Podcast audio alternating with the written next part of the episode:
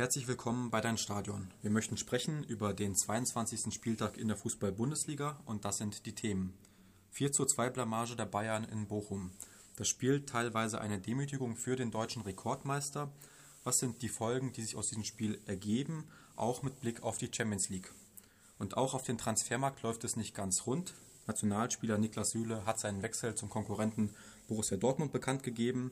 Ein erneuter ablösefreier Abgang beim FC Bayern, der wehtut. Und außerdem, nach dem Vorstoß der neuen DFL-Chefin, sind Playoffs in der Bundesliga eine gute Idee oder doch der falsche Ansatz. Darüber möchte ich sprechen mit meinem Gast, der sich beim FC Bayern wunderbar auskennt, Philipp Kessler von der TZ.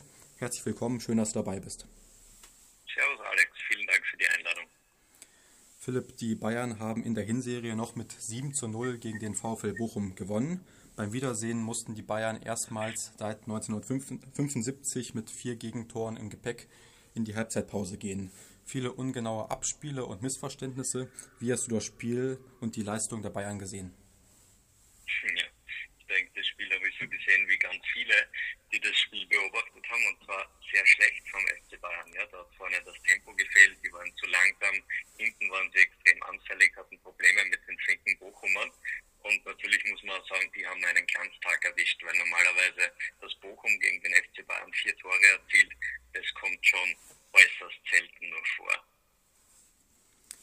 Die Bayern sind in der neunten Minute früh in Führung gegangen und die Bochumer sind danach nicht auseinandergebrochen. Nur fünf Minuten später der Ausgleich. Bochum spielte selbstbewusst auf und begegnete den Bayern auf Augenhöhe.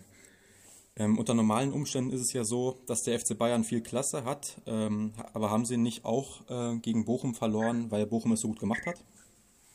Ja, das würde ich auch Bochumer haben extrem mutig gespielt, wie du schon gesagt hast. Die hatten keine Angst, die haben nach vorne immer Gas gegeben, die waren hinten extrem stabil, deutlich stabiler als noch beim Hinspiel beim 0 zu 7. Das hat man gemerkt.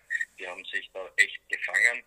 Und was noch dazu kommt, die Bayern hatten einen total schlechten Tag, Bochum wiederum einen exzellenten Tag und dann kommt halt einiges zusammen. Und ich denke, die Bayern, nachdem die das Hinspiel, wie schon gesagt, 7 zu 0 gewonnen haben, die letzten Wochen läuft es auch relativ gut. Und äh, dann gehst du in der neunten Minute 1 zu 0 in Führung, denkst vielleicht, okay, das Spiel werden wir sowieso gewinnen. Und dann war es am Ende aus meiner Sicht ein Kopfproblem und das hat auch Joshua Kimmich im Interview danach angesprochen, dass es an der Mentalität gescheitert hat bei diesem Spiel. War das dann auch ein bisschen so die Arroganz äh, der Bayern, dass man dann nach der 1 zu 0 Führung nicht ähm, so in der Form weitergemacht hat ähm, wie vor dem 1 zu 0? Arroganz würde ich nicht sagen. Ähm, was ihnen gefehlt hat, war einfach das Tempo, dieses Selbstverständnis, dass sie vorne einfach Vollgas weitergeben. Und dieser Torhunger, der ist ihnen extrem abgegangen, den sie eigentlich zuletzt in den Spielen unter Nagelsmann immer hatten. Die schießen ja im Schnitt drei Tore pro Spiel in der Bundesliga unter ihm. Und in Bochum war davon überhaupt nichts zu erkennen. Also ich würde nicht sagen, das war Arroganz, aber es war auf jeden Fall etwas, was in den Köpfen der Stattgefunden hat, dass sie gedacht haben, die wären da durch. Ne? Man kann es Arroganz nennen, ich persönlich würde das aber nicht so zeigen.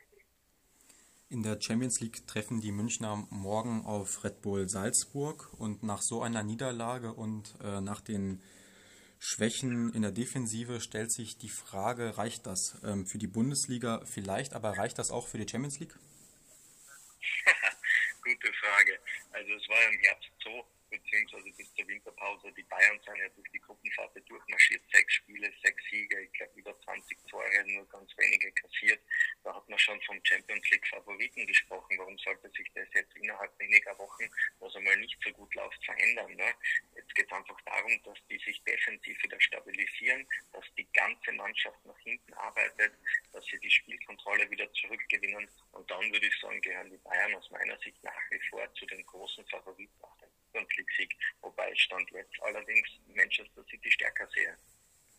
War die Niederlage in Bochum vielleicht auch ein Stück weit eine Warnung äh, im Hinblick auf die kommenden Champions League-Spiele, dass man da nochmal, ähm, was die Leistung betrifft, eine Schippe drauflegen muss? Auf jeden Fall, ich würde sagen, das war der Weckruf zur richtigen Zeit. Für die Salzburger natürlich total schlecht, weil, wie man vielleicht hören kann, ich bin Österreicher, ich bin da auch Österreich-Sympathisant am Mittwoch, das muss ich ehrlich zugeben.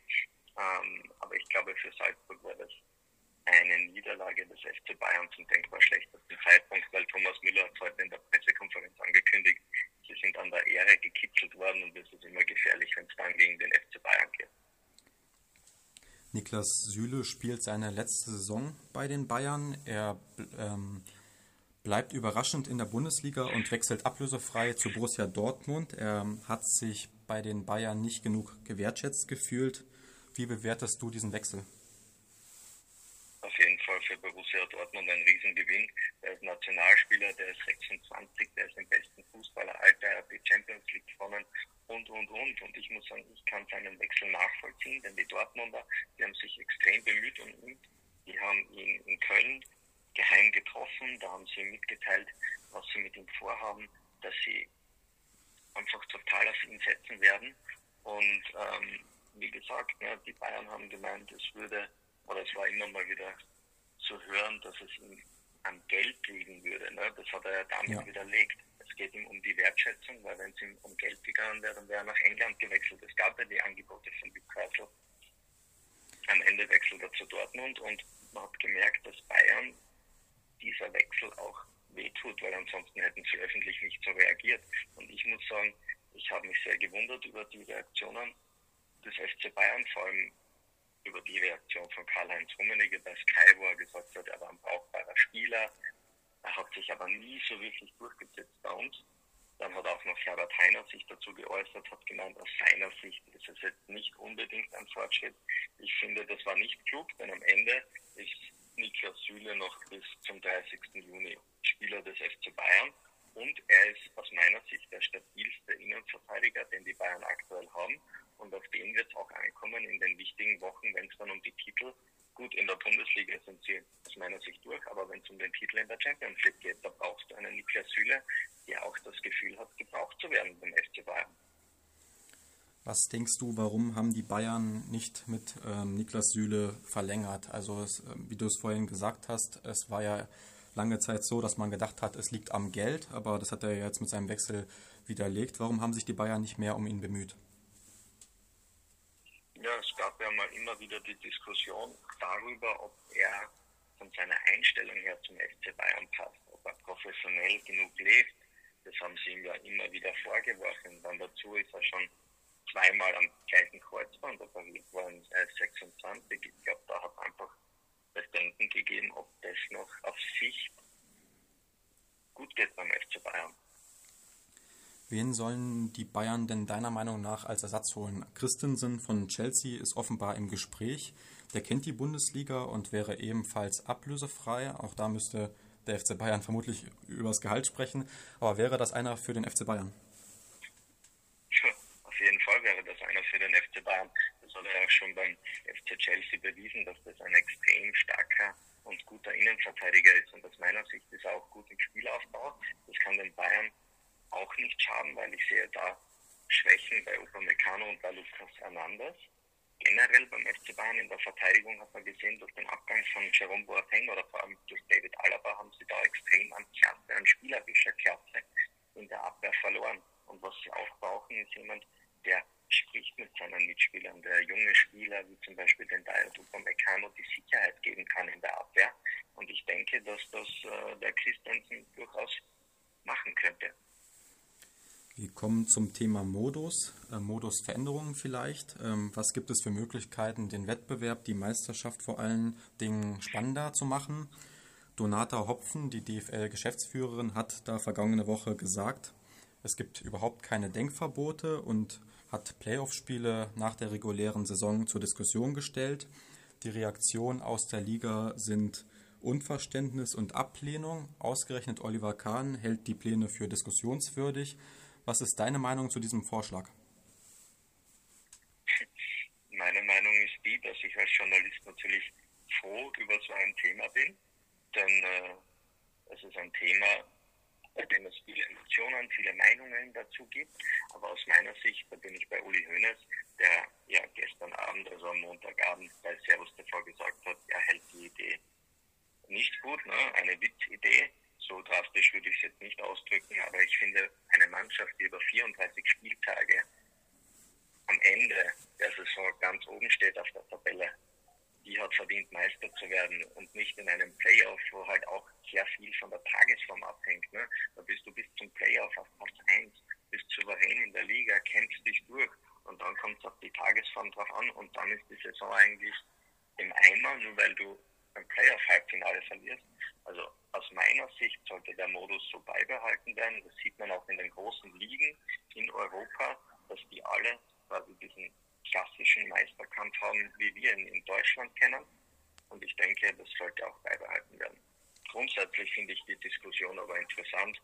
Und wie gesagt, aus Journalistensicht ist das natürlich ein tolles Thema, das uns auch über einige Tage lang begleiten wird. Es gibt ja noch verschiedene Ansätze, die da diskutiert werden. Es wird auch darüber gesprochen, dass die Fernsehgelder gerechter verteilt werden müssen und sich vielleicht mehr nach den Einschaltquoten richten sollten oder dass alle Vereine den gleichen ähm, ähm, Betrag bekommen, so wie es beispielsweise in der NFL äh, geregelt ist. Wie siehst du äh, diese Diskussion mit den Fernsehgeldern, äh, wenn die Vereine, die oben stehen, die bekommen ja trotz, äh, trotzdem dann auch äh, wegen den europäischen Wettbewerben immer noch mehr Geld? Ja gut, man muss sagen, ne, wenn man jetzt nach Attraktivität geht, dann verdient natürlich ein Verein wie der FC Bayern oder Borussia Dortmund die meisten TV-Gelder. Ne? Das interessiert die meisten Menschen auf der Welt oder in Deutschland, wie diese Vereine spielen, das muss man ganz ehrlich sagen. Ähm, andererseits wäre es natürlich fair, wenn man sagt, okay, vom TV-Geld würde jedes Team die gleiche Summe wie in der NFL verdienen, wie du schon angekündigt hast. Das fände ich spannend. Und äh, das wäre für mich eine denkbare Lösung. Allerdings sage ich, die TV-Gelder können ruhig so bleiben, wie sie sind. Das ist meine persönliche Meinung. Und ich wäre dafür, dass sich die Liga Investoren, externen Geldgebern gegenüber öffnet. Denn ich glaube, auf Dauer kann man sonst nicht mehr mit der Premier League mithalten. Also würdest du es befürworten, dass die Vereine ähm, Investoren an Bord holen können, wie es beispielsweise in England der Fall ist? Genau.